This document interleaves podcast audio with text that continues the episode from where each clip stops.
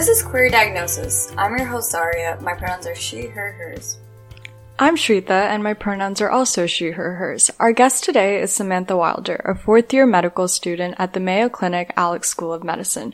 She's currently applying to urology residency. Hi, Sammy. Could you please introduce yourself with your pronouns? Hi, I'm Sammy, and my pronouns are she, her, hers. Could you tell us a little bit about your involvement um, with the LGBTQ plus community on your medical campus? Of course. Um, so I actually uh, came out um, as queer or uh, pansexual um, during my first year of medical school, uh, and in kind of looking for um, a community to uh, associate myself with and to kind of find people who were like-minded and you know going through similar struggles as I was. I did notice that there was um, a lack of a student organization on campus, um, as well as sort of student-led initiatives um, for addressing uh, LGBT healthcare disparities um, and uh, community issues. Um, and so that was uh, a struggle for me initially. Um, and uh, I kind of looked to our sister campus in Rochester, um, who had already had an established uh, community since um, I was part of the uh, second official fourth year, four year class at Mayo Clinic in Arizona. Um, so there was not, we were still kind of a baby community um, uh, in general as a medical school. Um, and so I kind of looked towards towards them to see what they had established. Um, and they were, and they had uh, uh, what they called the LGBT uh, in medicine um, student organization, which was both an organization uh, to uh, provide a community um, for LGBT identifying students and allies, um, as well as to sort of supplement the curriculum in some ways um, regarding LGBT health uh, issues um, by uh, bringing in speakers um, and people who were uh, notable in that field uh, to kind of teach about these topics. And so I thought that that would be, you know, a very um, important thing to have addressed on the Arizona campus as well.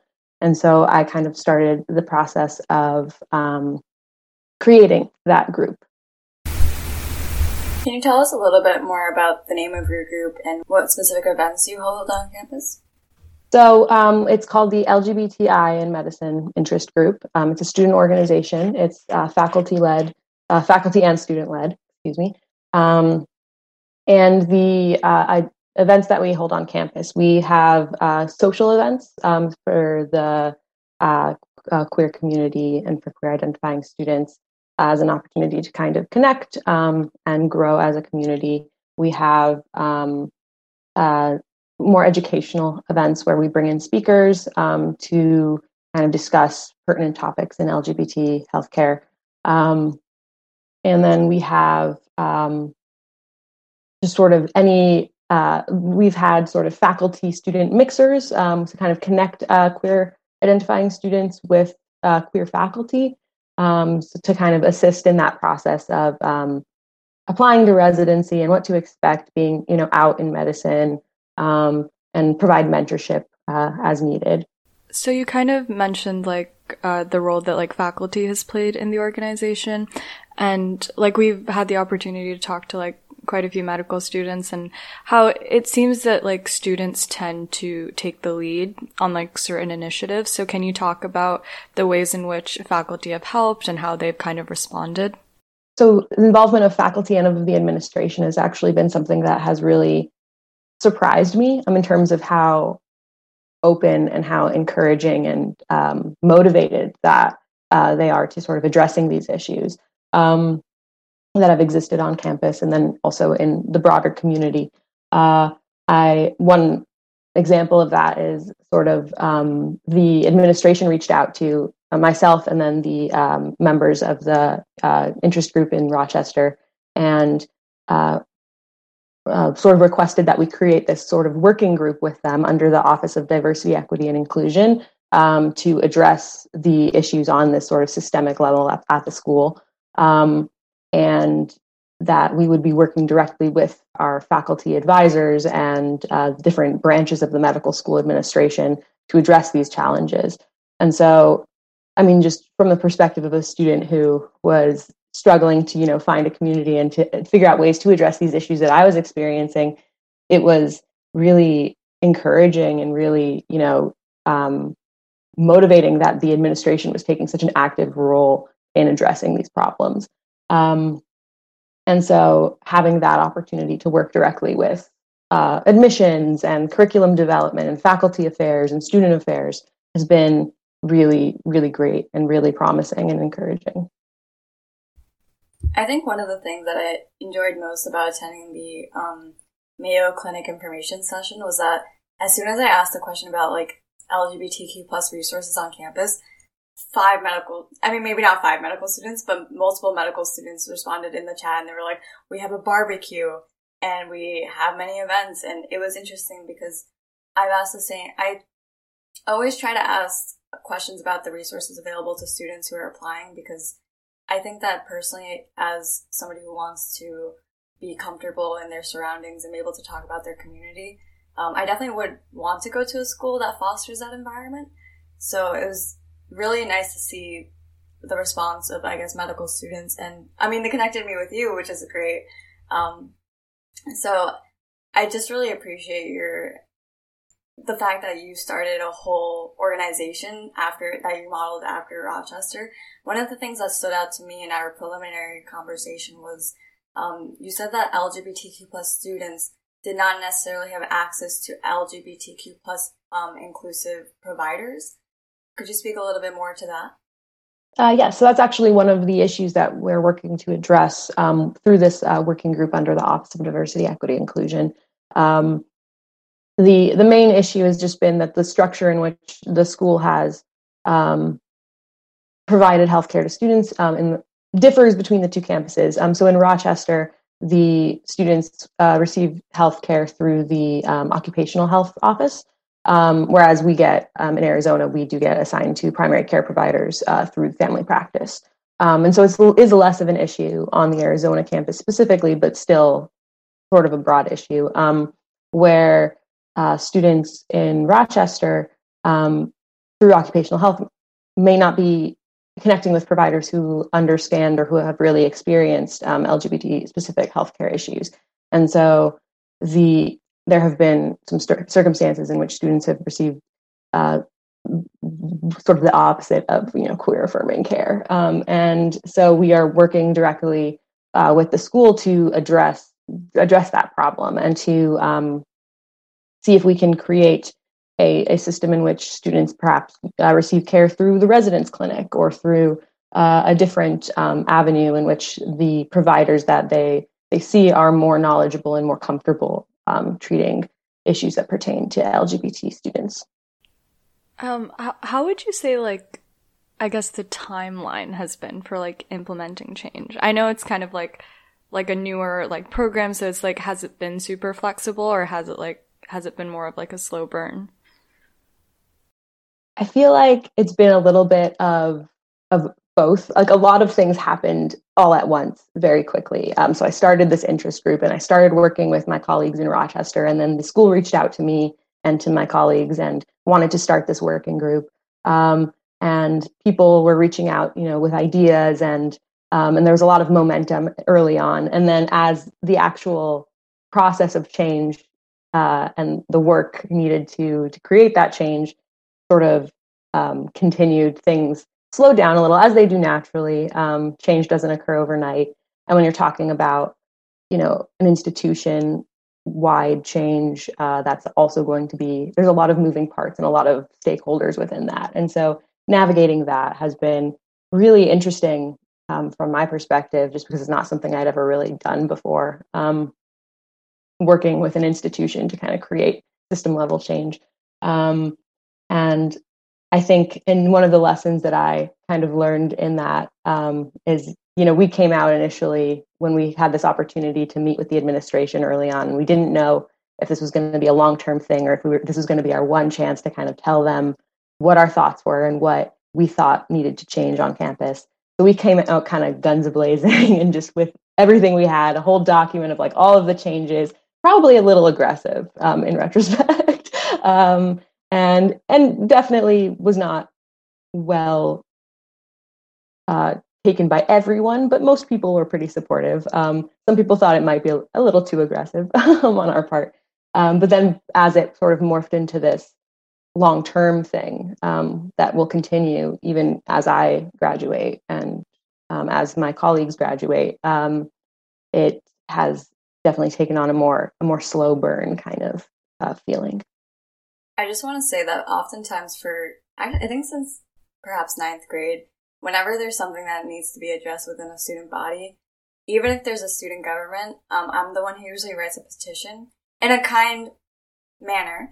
Um, that's not disrespectful, but I think it's funny because you, are using the word, oh, it might have been a little aggressive, but I will never admit. Well, actually, I think everything I do is a little bit aggressive, um, but not in an intentional way. Um, Shritha can definitely tell you that I don't give up when something needs to be done. Uh, even recently, they gave us, it was a very minor thing, but they gave us an assignment due, um, during our fall break. And technically, due to, uh, according to SUNY, um, policy, you cannot give a student an assignment during fall break. So most professors don't, I mean, most professors don't give you assignments, but it was like a 40 page lab report due, um, during fall break. And so I ended up becoming the point person for that. So it's nice to know that the, I mean, you mentioned earlier that the faculty has been very responsive, um, to your initiatives, which I think is great. What do you see happening? Um, do you have a leadership team to kind of continue the program or the initiatives you started after graduation? Yes. So the so the I guess the two separate um, groups um, are the the working group under the Office of Diversity, Equity, Inclusion, and then the student organization, and they overlap significantly in terms of who's involved. Um, but uh, in terms of continuation of those after I graduate, so the working group has several um, student members from both campuses as well as several faculty members uh, who have committed to continuing um, being involved in in this role. Um, and then um, I recruited additional Arizona uh, membership um, to kind of continue the Arizona representation um, after I graduate. Uh, and then, in, similarly with the interest group, I've uh, recruited um, uh, leadership to uh, sort of facilitate that transition as I graduate as well and they've become increasingly more involved in taking initiative and leadership on things um, as I sort of phase out with residency. I've always so like at the beginning of the interview you were saying like you know you were coming out and you were kind of looking for a community. Did you ever expect to get like so involved in this way where you're now like working with the administration? Was that thought kind of always in the back of your head or was this just like the way that it unfolded? Uh, not at all. um, I was uncomfortable as like a, a baby gay um, kind of being the face of queer students on campus i didn't feel like i really deserved that um, in whatever however that means. Um, i i guess my limited experience and um, just my own uh, insecurities and that kind of made so it kind of uh, took a while for me to realize that i was probably the person who was going to have to do it, um, and at least at that time. Uh, and so I would have started it earlier, honestly, um, if I, I, hadn't had those reservations. Uh, but yeah, I did not expect it to be kind of this this thing that I would wor- be working with the administration and that I'd be working with you know colleagues and faculty in Rochester. Um, I I didn't expect that at all, and I'm I'm very grateful for the opportunity. Uh, it's been it's been great. So, as an admissions committee member, um, we know that you also have a large say. Um, so, how have you sought to increase the visibility of um, incoming classes in terms of the LGBTQ plus community? So, in, in, my initial reason for even joining the admissions committee was um, as a, to be an LGBT member of the committee um, to kind of increase uh, that perspective um, during conversations about students, applying students, and ensure that they're i mean there's only so much that i can do as an individual but uh, as best as i can you know provide that representation um, along with another member of our uh, lgbt working group um, from the rochester campus who joined. And the in terms of my role i um, i'm an interviewer uh, and then i uh, as an interviewer joined the um, the admissions committee meetings to kind of discuss applicants and then vote on applicants and, and rank them accordingly um, and so, how I've kind of been sort of attempting to provide that uh, that perspective and to increase the visibility of these students has really been to one challenge um, any questions that come up about you know queer students and their um, how their identity sort of uh, relates to their desire to practice medicine, um, and to definitely uh, highlight strength the strengths of that uh, within their application.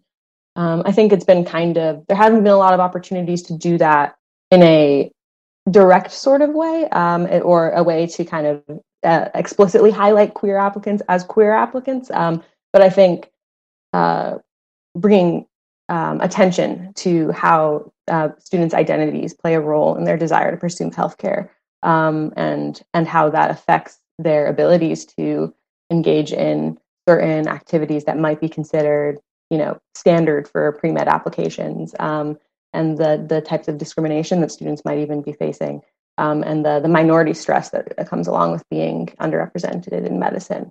Um, uh, I've definitely tried to include that in the conversation as much as I possibly can. Can you tell us a little bit about your residency program and what um, specialty you're applying to?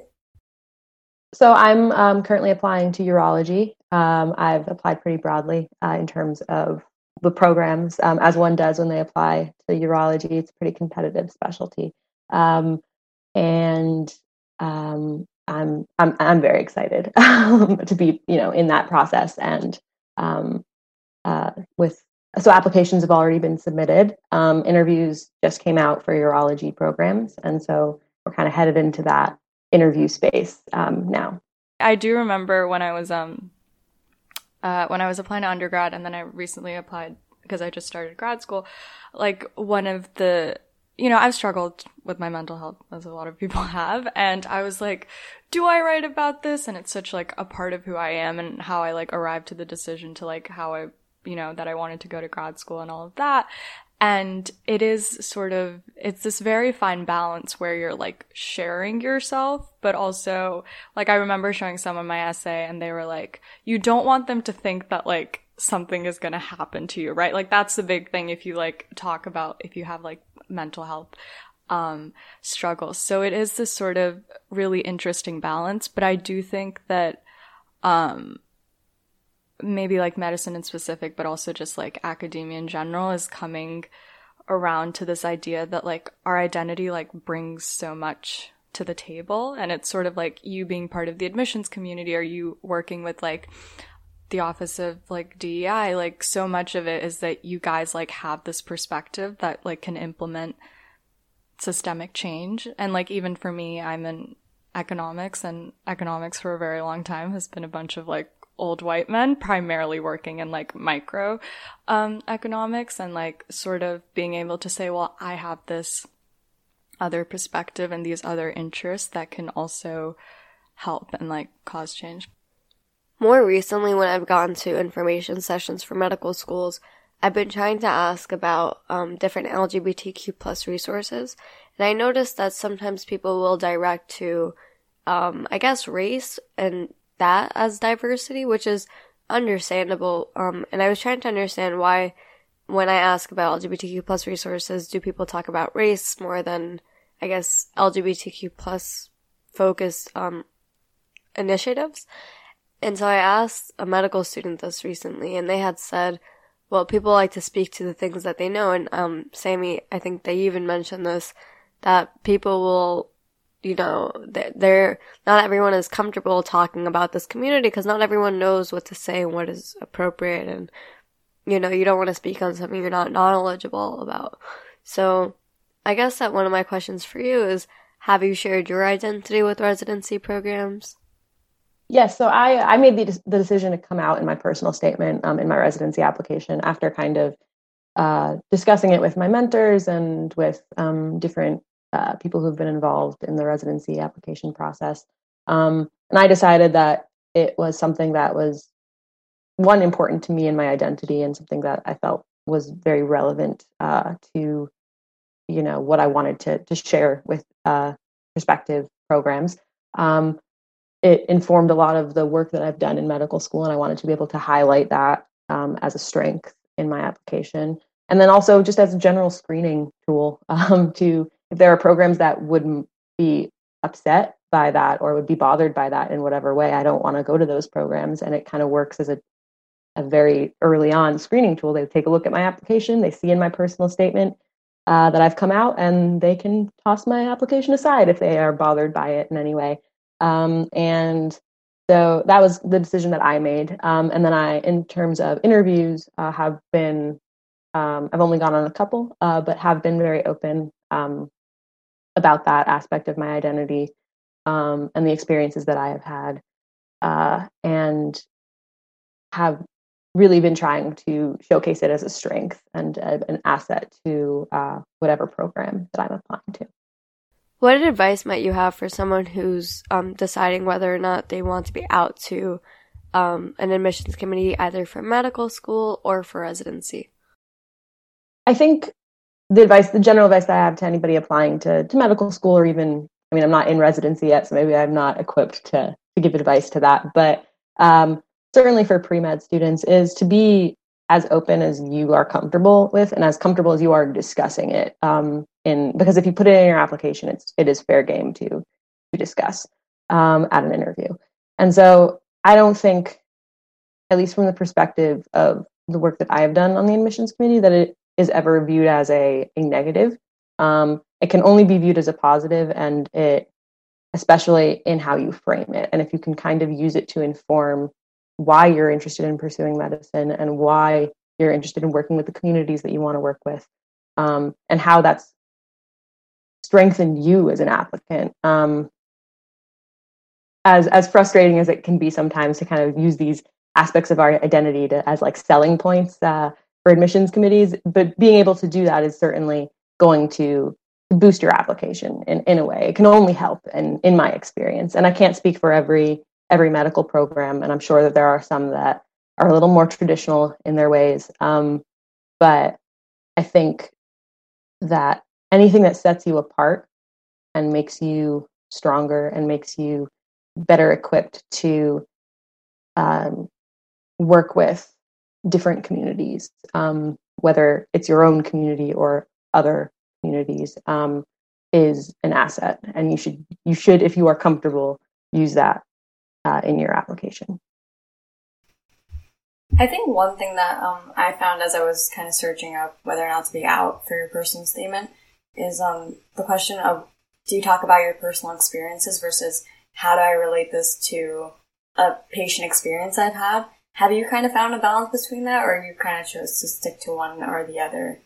I guess I'll talk about this in two kind of ways. I'll talk about this as an applicant currently um, to residency, my goal was to showcase it through um, the the work that I've done in the school and then also patient experiences that I've had because I felt that nobody would be able to sort of challenge that um, that it was a strength if I was solely portraying it as something that has only helped me uh, in my in my medical career. Um, and I chose to stay a little bit further away from personal experience. Um, open to discussing it if it comes up in interviews, but not something that I included in my personal statement. Um, and that's also just in terms of you're very limited in terms of how much space you have to discuss things that are important to you in your personal state, statement. And so that was only one one part of me that I wanted to share. There are several parts of me that I wanted to also include in my personal statement. And so it was also just a choice about you know what to take out. Um, and but as a as someone who you know reviews applications and interviews applicants, I will say that it is certainly a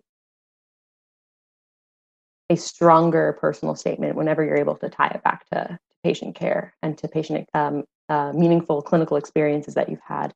Um, and it doesn't necessarily always have to be in this direct. And then I had this one queer patient who did X, Y, and Z and taught me all of these things. It doesn't necessarily have to be that direct. Um, it can just be a lesson that you've learned that you will uh, tie back to um, how you uh, will treat patients in the future or things that are important to you in uh, treating patients.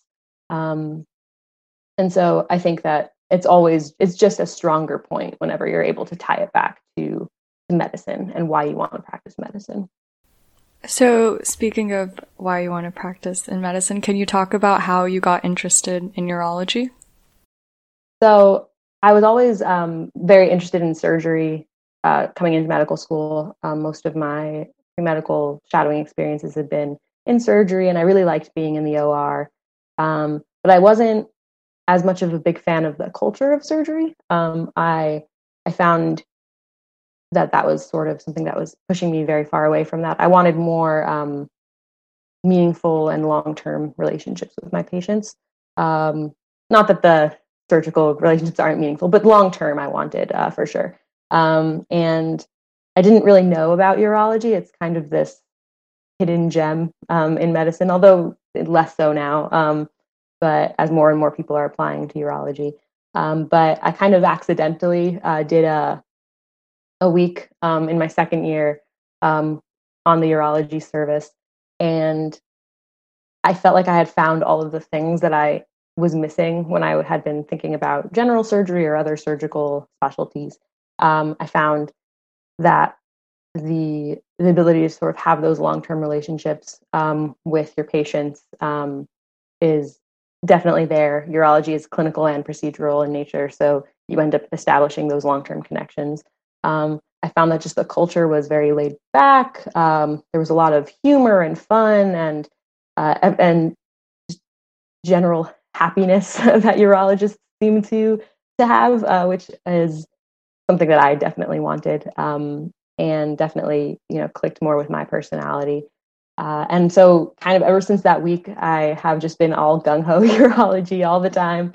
Um, I think it's a fantastic specialty. I think there's a lot of really great opportunities for innovation, for um, improving health disparities, for uh, even queer affirming care and, and gender affirming care. Um, and I'm just really excited to be a part of all of that. So I know that as part of um, gender affirming surgery, there are urologists involved.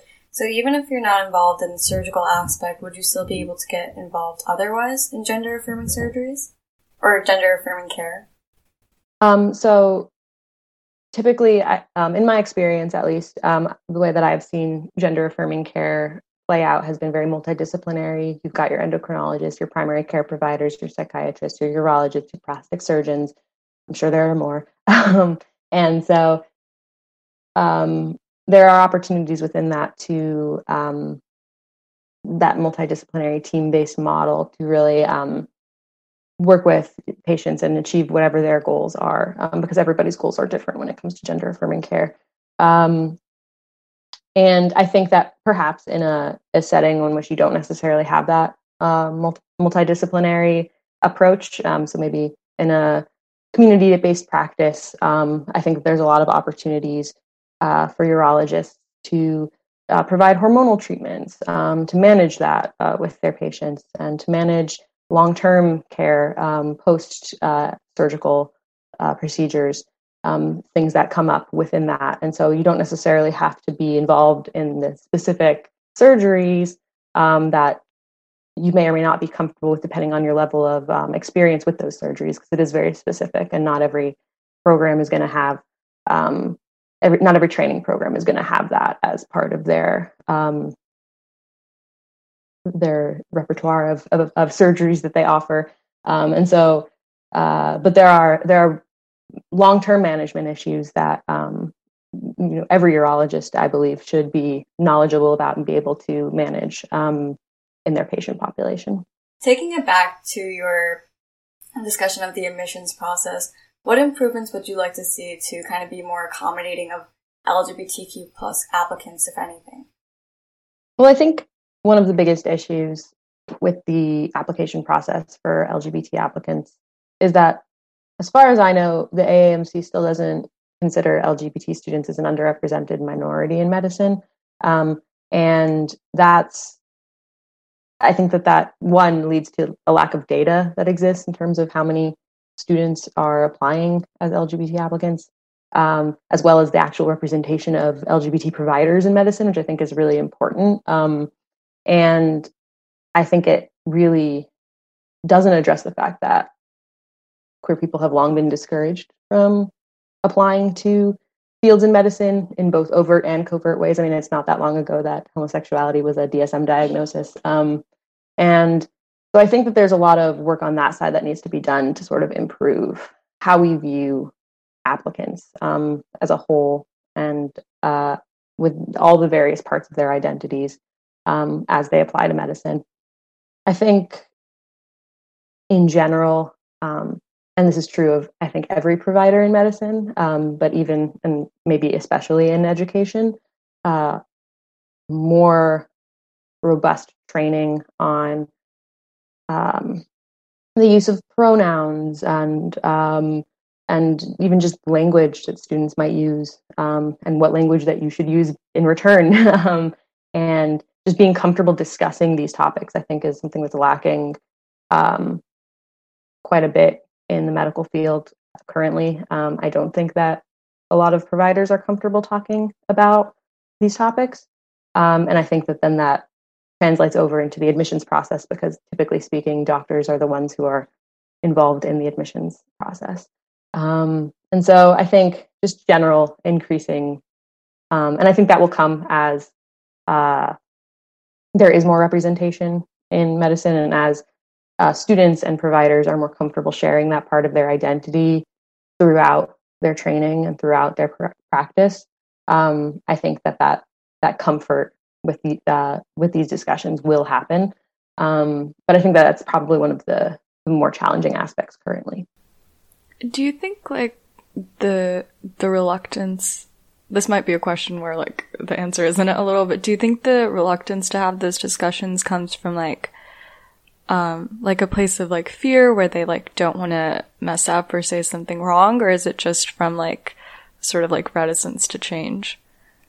I mean, in my experience, um, as being part of the uh, the working group under the Office of Diversity, Equity, and Inclusion, um, when we've sort of talked about um, on the faculty affairs side of things, um, sort of the the comfort level of having these discussions, it has really been the first thing that you said the, the the fear of messing up the fear of saying the wrong thing the fear of offending someone or pushing someone further away that really is driving people away from maybe even just introducing themselves with their pronouns they're, they're not comfortable with it and so they, they they're afraid they might mess up they're afraid that they might offend someone and so i i really don't see it as much as this sort of resistance to change. Um, I think most people are really well-meaning and do want to do right by their their colleagues, their trainees, their patients. It's just this this lack of comfort that that's really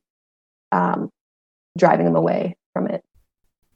I actually, so you mentioned earlier that um, the AAMC does not rep- recognize the LGBTQ plus community as um, underrepresented.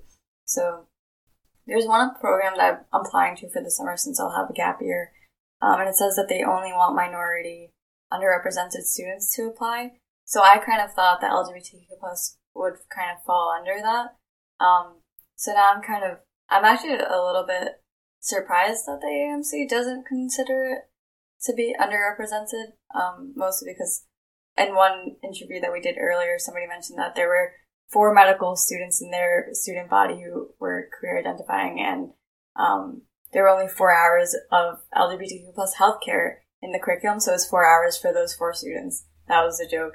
Um, so I think that's, I definitely wonder why that's something that they haven't kind of addressed or if it's never come up before. I think each program views it differently because I've seen um, when I was applying for away rotations um, earlier this year, um, I definitely saw there were programs that were um, and scholarships dedicated towards underrepresented in medicine um, minority groups and in their list sometimes they would have lgbt sometimes they wouldn't so it was kind of i think it is program dependent but i think broadly as a and i hope i'm not wrong on that um, but the last time i checked uh, the amc didn't didn't view um, that as a as one of the underrepresented minorities in medicine um, and I think that it's unfortunate, um, and I don't know why. And I wonder if it's a numbers thing, um, or maybe um, I think we had talked about this a little before of kind of lumping, you know, racial and uh,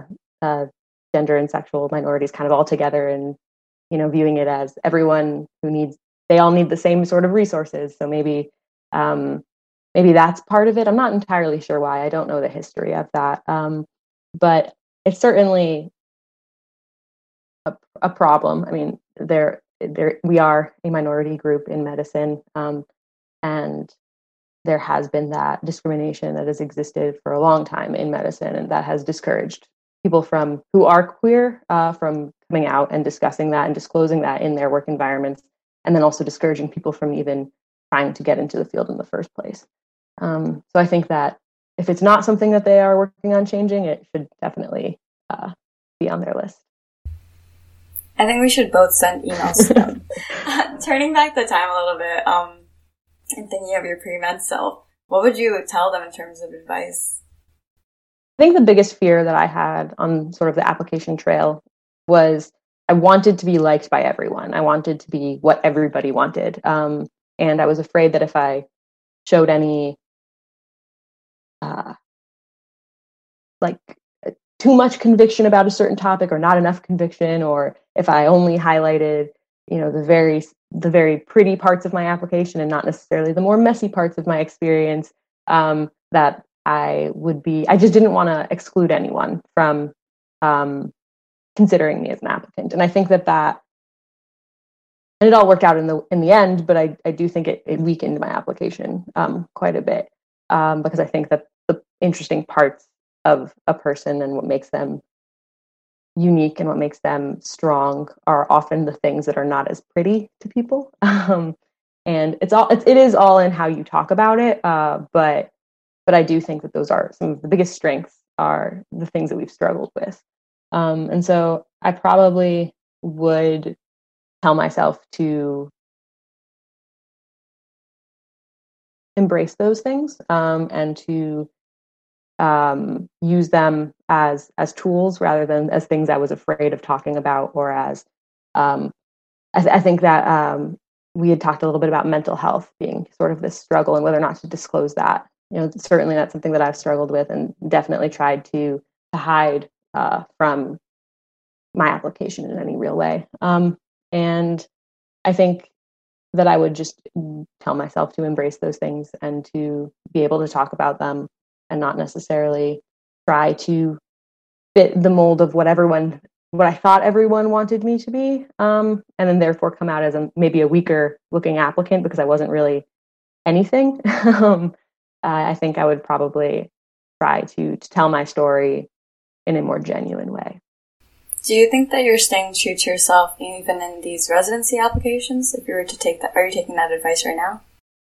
I'm doing the best I can. Um, I think that it's really difficult balance. It really is to to balance sort of the things that you want to highlight to a program as reasons why they should take you, as well as the things that are honestly just true about you and are things that you've struggled with. And I think balancing those in a way that ends up making you an appealing applicant can be really difficult. Um, especially if there's things that you're still struggling with um, that you haven't necessarily resolved um, and so you can't just say and now i'm you know so much stronger because of it um, so because you're still you're still working through it and so i am doing the best that i that i can to sort of um, highlight those those parts of me um, in a way that hopefully will not be detrimental to my future career um, so that's that's kind of the stance that I'm taking. And so definitely framing it through work I've done, patient encounters I've had, how it's made me a better doctor um, is is the the lens that I'm trying to. Yeah, I think now, especially when I look back on like applying to college, it is a very strange phenomenon to like ask a 17 year old to be like, who are you and what do you want to do with your life? and present yourself in this like very like neatly packaged thing. And i'm like no one knows what they're doing when they're 17 um i barely know what i'm doing now like and it's been a couple years. So yeah i and i think you touched on this before but like the idea of you know taking parts of your identity and taking things that you've dealt with and your experiences and almost in a way kind of having to advertise yourself essentially right because that is and there's always going to be like like as much stuff as we work through, there's always going to be some inherent dissonance in like trying to advertise yourself. It's just a strange thing. So. Mm. Yeah, I remember um, when I was applying to medical school, that being kind of that dissonance that you just described being really frustrating to me. I felt like all of these things that I cared about were cheapened by this um, process of me trying to just advertise myself constantly and and always use them as a way to get into medical school and not just as a thing that was genuine and true on its own. Um, and so that was something I struggled with uh, during the application process quite a bit. I think I'm a little more used to it now, so it doesn't bother me as much. Um, but but maybe it should. I don't know.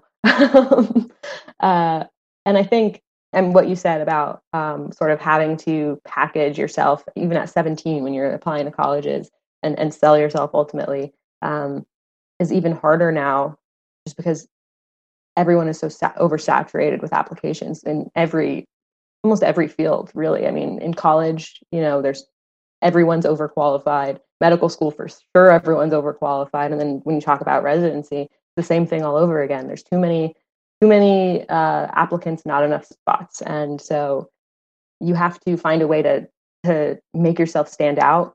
And a lot of those things that make you stand out are those things that you might be afraid to talk about um, or you might be worried that might make you make them not like you and not want to take you. Um, and so you have to balance the um, that you know desire to be liked by everyone and to be a, a, a what you might call a good applicant um, with the things that will make you stand out and make programs maybe less programs interested in you but maybe they, it will make them more interested in you. And so i guess figuring out that balance is something i'm still working on um, but hopefully hopefully it will prove fruitful in the end. The concept of match day really stresses me out um, even though I'm not, I'm so far from that process, I still follow along with it on Twitter. So I really hope that turns out great for you. Um, and I'd love to like check in and just see where you at, you're at, and hopefully it's, it goes well. One of the great things about urology is, is that it's an early match. Actually, we find out in February, um, and so we get a whole month on everyone else, uh, which is really nice um, for uh, one, it's not this prolonged interview process. Pretty much all of our interviews are condensed in the same month. Um, we, so urology released all of their interview um, decisions all on the same day, as opposed to other specialties in which, you know, it can be this really prolonged process for several months. Um, and then we get an early decision as well. Um, so it's really a pretty shortened cycle um, compared to other specialties, which is stressful in the moment, but I'm sure I will be grateful for longer. Um, and so that's really great. Uh, and I'm, I'm I'm very excited for match day. It's uh, it's been a long time. uh, but yeah, it's a it's a very stressful time for a lot of students, particularly when we talk about students that don't match um, or who match maybe at a program that was pretty far down on their list. Um, especially now with COVID and that really impacting how programs make decisions. Um, I think is is it is a difficult time for sure. Did you only apply to programs that you would actually attend? Being a urologist is just very important to me as something I really want to do, and so I'm willing to go to a program that maybe isn't in my top ten um, uh, or has maybe some red flags, um, depending on the red flag. Uh, and I didn't apply to programs where I did not see myself ultimately going to. Um, but I think I applied pretty broadly because the goal of being a urologist to me was more important than maybe going to, you know, only the best residency program that I could possibly get into. Um, and so that was sort of as I was sort of uh, deciding which programs to apply to, I just asked myself very genuinely: Is being a urologist like would i rather just be a urologist and go to this program or would i rather do something else and not go to this program um, and so that's kind of how i weeded out certain programs. Um, i will say though because urology is such a small field um, pretty much any program is going to be a pretty good program. Um, and so there's only very few where i would be like i absolutely would rather not be a urologist than go to this program. Um, so that's that was kind of my my decision making process. Just to be sure, you're not for long, from Long Island, right? No. okay, good. Because the last few times that we've interviewed folks are from Long Island. And I just realized we never got to ask you where you're from. I'm from Phoenix. Um, I grew up in Phoenix, and then I went to uh, New York City for college and grad school. I attended Yeshiva University um, and then NYU for grad school. And then I came back to Arizona for medical school. I saw a meme yesterday that went um, people in America will say that they go to undergrad in New York, they go to California for grad school, and then they go to the Midwest for whatever else there is, um, and then Texas for their job. And I thought it was really funny because they were like, how do people meet, move so often? Um, and honestly, like when I thought about, I think when I was younger, I used to think about, um, med school interview processes as like, you just take a bunch of flights, you know, for a full week or something like that because I knew people who, um, they were flying out for their interviews. And now I feel like resident, hearing people talk about residency very much sounds like just going all over the place within a very short span. So it's, it's interesting to think about like uprooting your whole life, I think to go pursue like your career. But ultimately, I think it comes down to what you said about weighing those pros and cons. And if it's something that you really want to do, then you will do it by any means necessary. Yeah, I think with COVID, obviously everything's been virtual, and so interviews have been all virtual. Um, and so there's less traveling in fourth year, which is great from a financial standpoint. Um, it's a little discouraging from you know the standpoint of being able to actually see what these programs are like because um, they can certainly it's a lot easier to alter certain aspects of your program when all you're doing is just sort of presenting it in a zoom session um, as opposed to if i was physically walking through the halls of the hospital i'd be able to see several things about the hospital um, and so that's kind of that frustrating side of things. Um, and then also just the knowledge that I could end up literally anywhere next year. And so I could be moving down the street, I could be moving across the country. I don't know. Um, and so that's kind of, and it's not like I'll have options at that point because um, with the match you get you get one spot. So it's kind of it will just be decided for me, which is very uh, very stressful. Um, it's exciting, but it's stressful. I've always wondered, like, because I have a couple friends who are going into medicine and are like sort of at the beginnings of the process. And it's such a long, like, arduous process. Was there, did you ever see yourself in like any other career or like were you like, nope, this is it? I actually uh, considered philosophy for a while. I um I got my master's in bioethics, um, and I really loved that. But I think it just sort of reaffirmed for me that I did want to practice medicine. I did sort of want to be on the front lines of these ethical issues as opposed to pontificating about them behind a desk. Um, and so I had like a brief a brief detour, uh, but but came back to it just because I mean there's nothing like it. There's nothing like being able to take care of patients um, and in you know more ways than just providing their basic medical care. Um, I think that it's a real privilege and it's for the people who who really want to do it. Um, it's worth all of the stress and all of the the long the long haul of, of medical school residency fellowship and then you know finally getting to that attending job um, i think it's worth all of that thank you so much for joining us we really do appreciate you um, being busy with your residency apps but making time for us too Thank you so much. It was really an honor to, to be here, um, and I really enjoyed talking with you guys. Bye. Bye.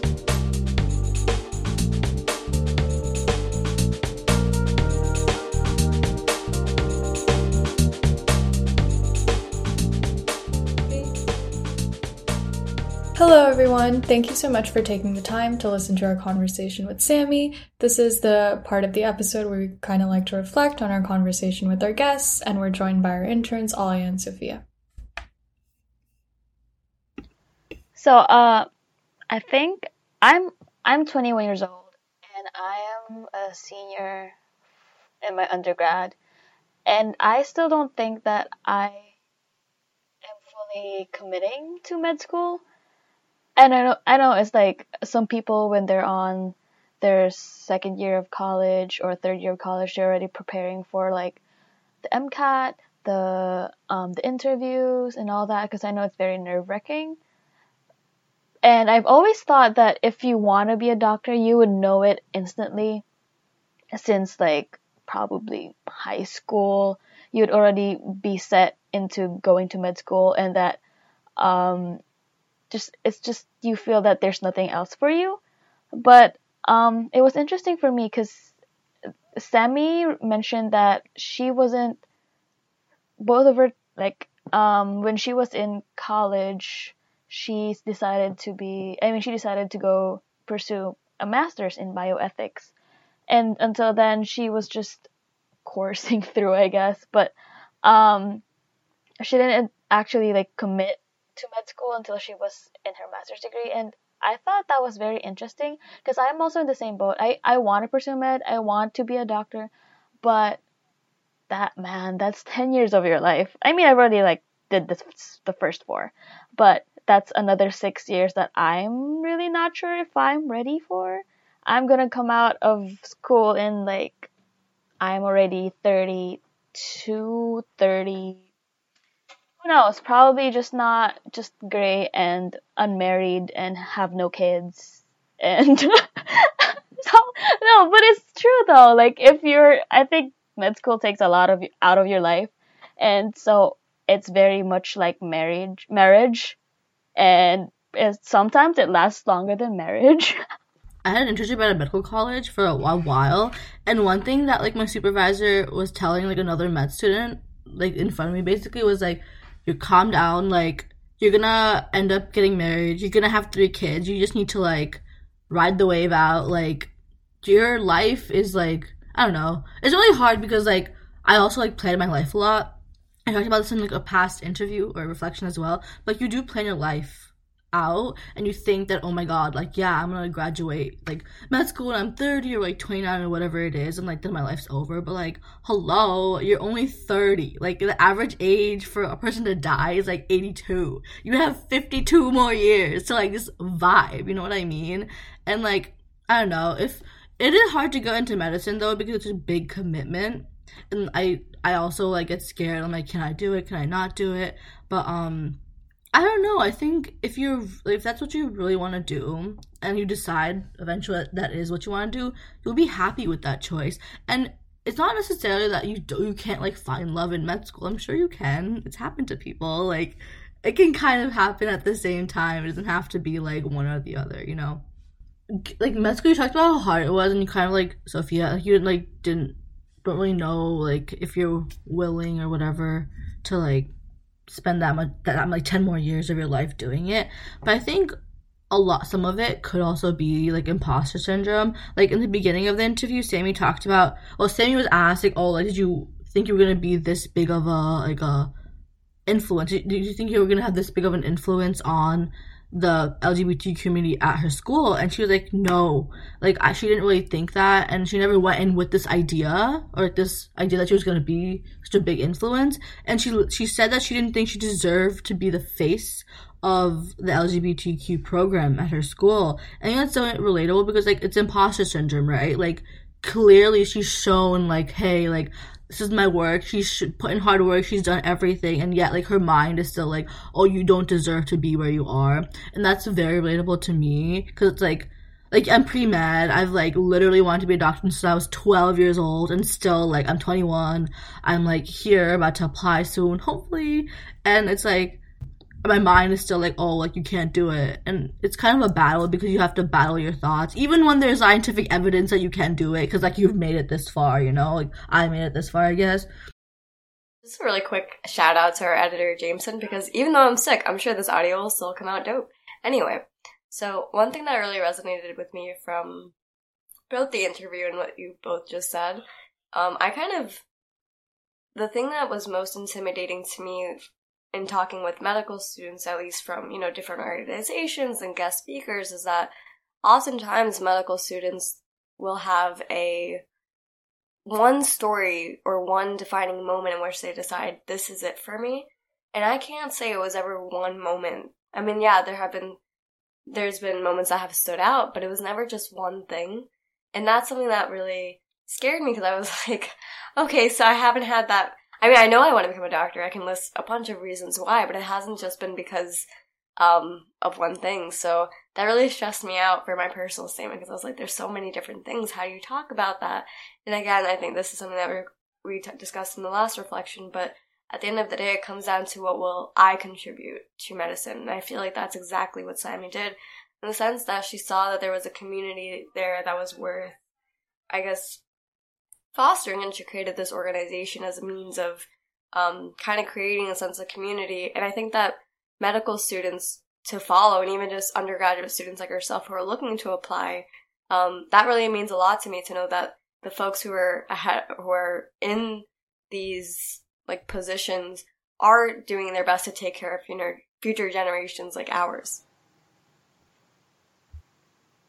Yeah, for real though, um, when she spearheaded that program at her school for the LGBTQ community, she I, I hope she realized that she made a very big change in that school because who knows like 15 years from now that community is going to be so much bigger so much more colorful and that it wouldn't have happened if it wasn't for her.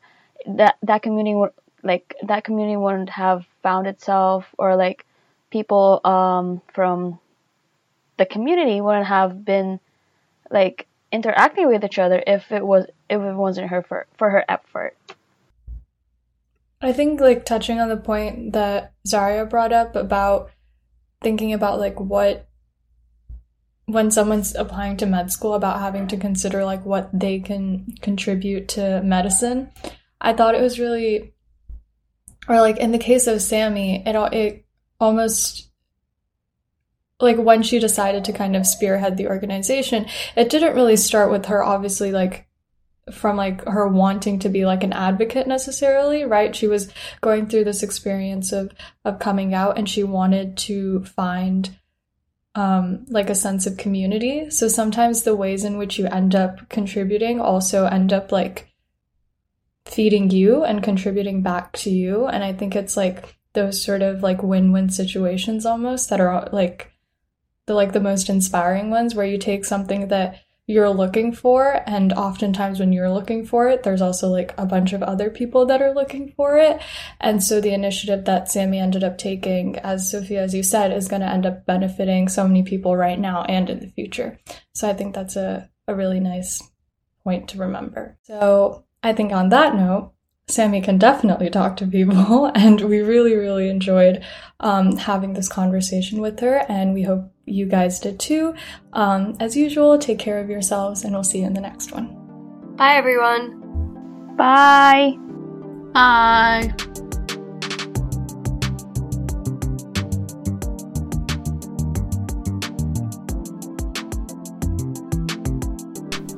Read the transcript for this episode at queerdiagnosis.com. Queer Diagnosis is Alia Syed, Jessica Pathmanathan, KG Liang, Lara Castaneda, Serena McDaniel, Sophia Peralta, Jameson Coleman, Shritha Miriboina, and me, Zaria Sheikh. Music is composed and provided by Kara Dugan and Adam Fredette. This podcast is supported by listeners like yourself. Our Patreon is patreon.com backslash queer diagnosis. Rate and subscribe Queer Diagnosis wherever you like to listen.